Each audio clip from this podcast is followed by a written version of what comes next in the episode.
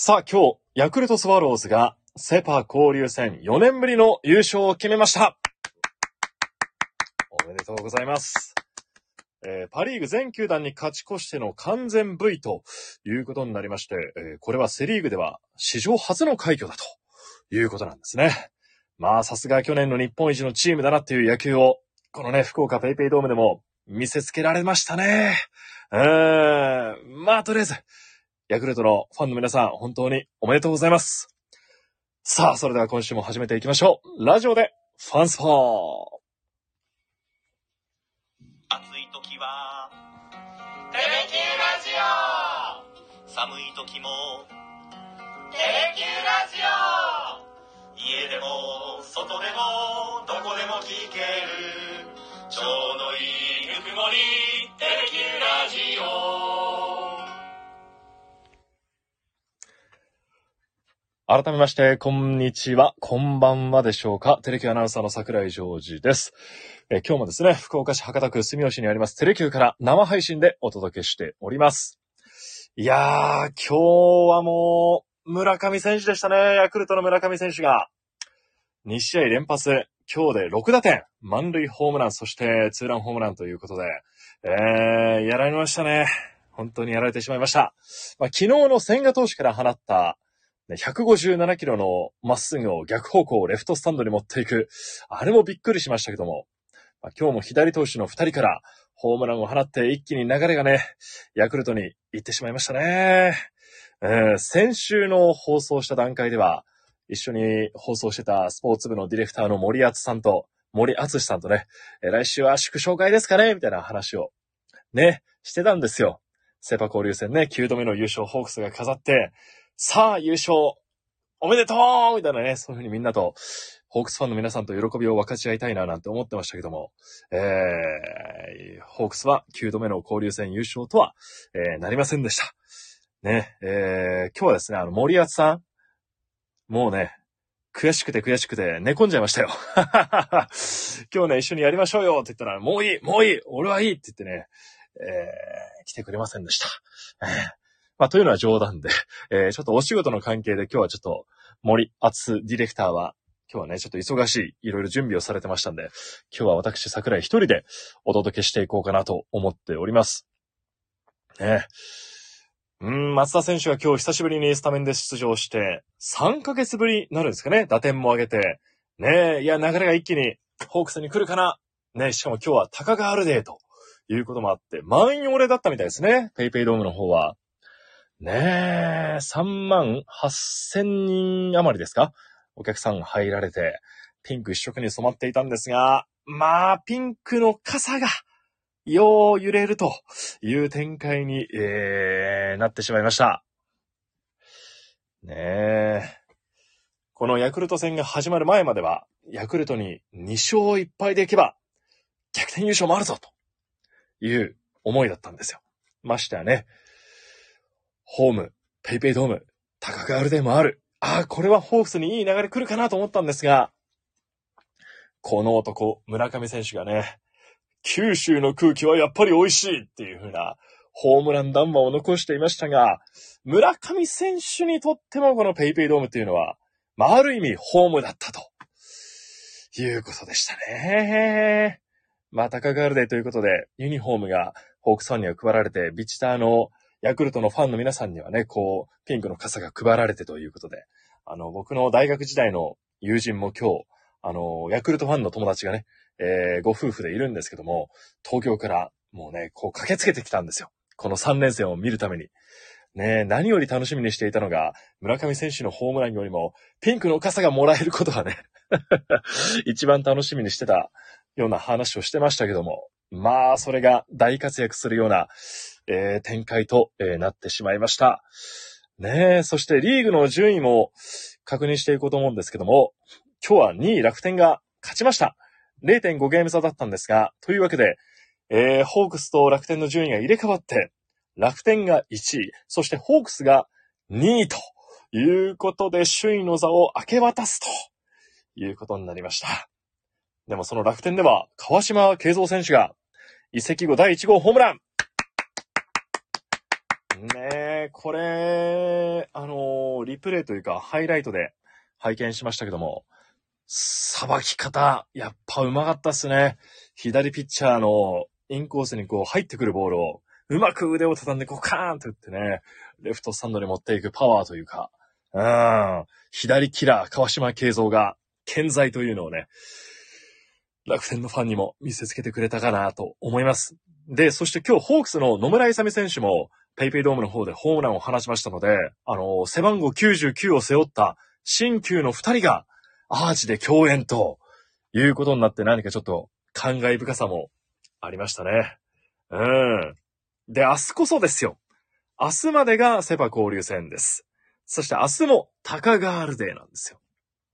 ですからもう明日はね、なんとか勝利で締めくくって終わりたいと思います。セパ交流戦を。ね。まあ、去年も実はホークス、ヤクルトにさん立て食らってんですよね。さん連敗をしてしまいましたので、まあ、にねん連続さん連敗と行くわけにいきませんから、日本シリーズでね、戦うかもしれませんから、ちょっと一矢報いたいなという、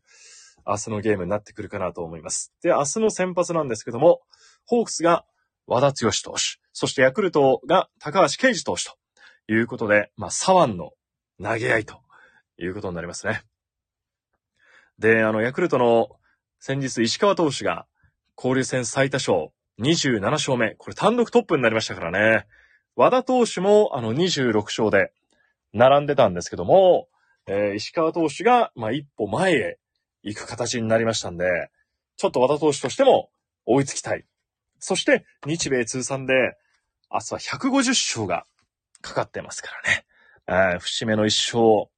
次こそ上げていただきたいなと思っております。明日。で、和田投手の登板というのは前回がごがつにじゅうくにち広島戦での登板でした。その時自己最速ひゃくよんじゅうきゅうキロ。すごいっすよね。よんじゅういっさいにして自己最速をマークした奇跡の和田投手なんですけども、その時はまあひゃくよんじゅうきゅうキロを投げてさんかいパーフェクトっていう素晴らしい序盤だったんですが、よんかいにまあ左足をつってしまって無念の降板。まあチームもリードしていただけにですね、本当に本人は悔しさにじませていましたけども、まあ今回再び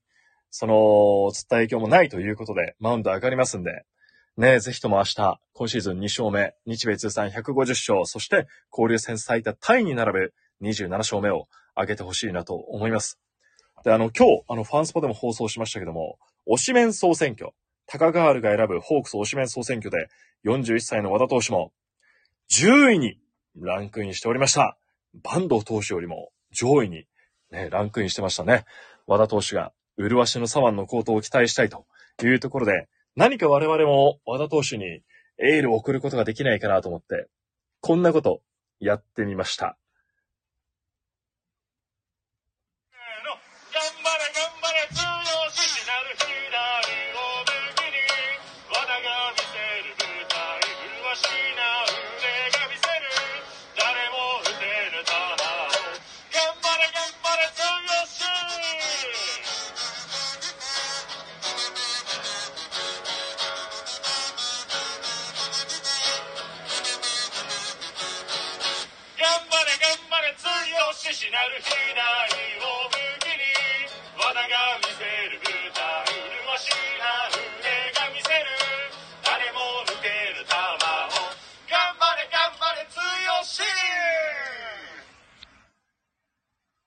はい。というわけで、和田剛投手の応援歌をですね、えー、先輩の結城アナウンサーと一緒に、テレキューの屋上で、屋上菜園で、えー、歌って、弾いて、演奏して、えー、撮ってまいりましたので、これをですね、えー、テレキューアナウンサーズのツイッターの方の、テレキューホークス応援というハッシュタグをつけて、この後投稿したいと思います。いいですよね。なんか大英時代の良さもあるような、そんな、独特のマイナー調な、歌ではありますけども、なんか心にこう残るというか、えー、非常にいい歌ですね。これを、えー、明日、和田投手に届けて、届くかな？見てくれるかな？とは思いますけども、えー、えー、えー、みんなで一緒にね、応援していきましょう。で、今日あのー、ホークス推しメン総選挙ということで、地上波の方のファンファンスポーツでは、えー、タカガールの皆さんの応援メッセージなどをいただいて、えー、放送したんですけども、スタジオの方にも、あの、ホークスとテレキューのコラボグッズのクッションがえー、スタジオにも結構配置されてました。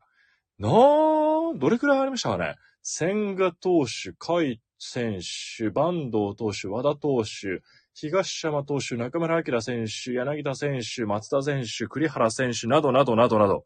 えー、今日はスタジオに、しかもタカガールデー限定の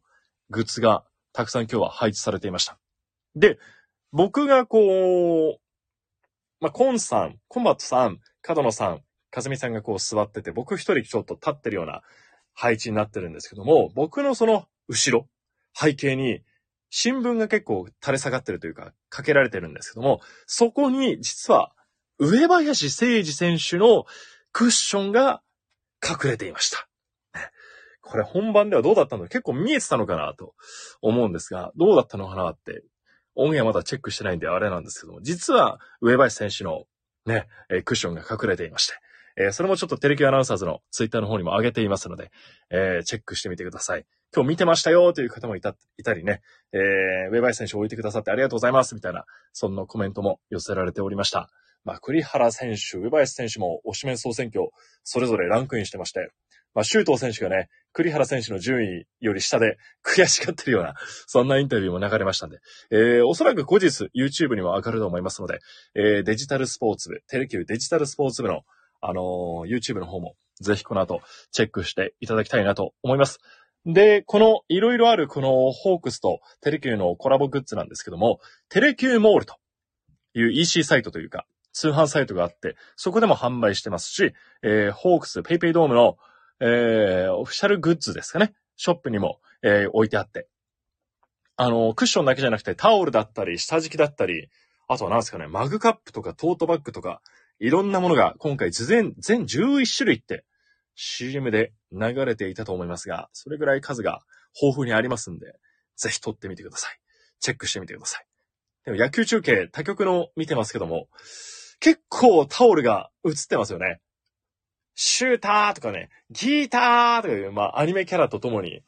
大きく選手の名前だったりが書かれていて、わーっつとね、書かれてるタオルがあったりするんですけど、結構見ますね。柳田選手のだったり、松田選手のだったり、石川修太投手の登板日には、ね、石川投手のがあったりしたんで、明日はもしかしたら、ケービーシー さんの中継の方にも、わーっつって書かれたタオルがもしかしたら、抜かれるかもしれませんね。ぜひとも、はい、テレキューモールでチェックいただけたらと思います。まあ、ホークスにとっては今日は悔しい一日、まあ、昨日も悔しいゲームになりましたけども、一つ、えー、明るい情報をお届けいたしましょう。サッカーの情報です。えー、ジェイワン のアビスパ福岡、今日、ルヴァンカップベストはち進出が決まりました。おめでとうございます。アビスパやりました。ね、ホームでのだいいち戦、鹿島で勝ってて、今日がだいに戦だったんですよね。アウェーでのゲームでした。にたいいちで、まあ、敗れはしたんですが、山岸選手がですね、非常に貴重なアウェーゴールを決めてくれまして、このアウェーゴールの差で、えー、アビスパが鹿島を下しまして、ベストはち進出が決まりました。ろくねんぶりになるんですね。えー、ベストはち進出は、はち強進出というのはろくねんぶりになりましたんで、えー、快挙と言っていいんじゃないでしょうかね。明るい話題もこう入ってきております。はい。まあ、交流戦はね、じゅうなな試合ここまで消化しまして、明日がじゅうはち試合目。まあ、たかがじゅうはち試合、されどじゅうはち試合というところで、ね、シーズンの中でひゃくよんじゅうさん試合から考えれば、まあ、大した試合数ではないんですけども、今後を占う、ね、えー、というかね、これからのペナントレースを占う大事なじゅうはち試合になりますんで、最後はね、なんとか勝って、締めくくって、ちょっと休んでね、えー、中継ぎ陣もちょっと疲れも来てる頃だと思いますんで、ちょっと休んで、えー、リーグ戦再開へというところにつなげていけたらなと思いますんで、明日もみんなで一緒に応援してまいりましょう。そして交流戦が終わった後の月曜日になりますけども、月曜日のホークスプラスでは、えー、テレキュー野球解説者斉藤和美さんが選ぶホークス交流戦 エムブイピー をお届けする予定です。ねえ。ホークスからはね、多分今年は、交流戦 エムブイピー、輩出とはなりませんでしたが、まあ、かずみさんが選ぶ。まあ、ホークスファンが選ぶと言いますかね、えー、交流戦 エムブイピー をお届けする予定ですので、ホークスプラス、夜くじごじゅうよんぷんから、ぜひチェックしてみてください。えー、ろくじはんから今日開始しますよということをアナウンスツイッターの方でしたんですけども、ちょっとね、放送が遅れてしまいまして、大変申し訳ございませんでした。ね、今日は森厚さんが寝込んでしまいましたので、桜井一人でお届けするラジスポにじゅうごかいめの放送ということになりました。まあ明日、寝て切り替えていきましょう。それでは、また来週皆さんお会いしましょう。どうもありがとうございました。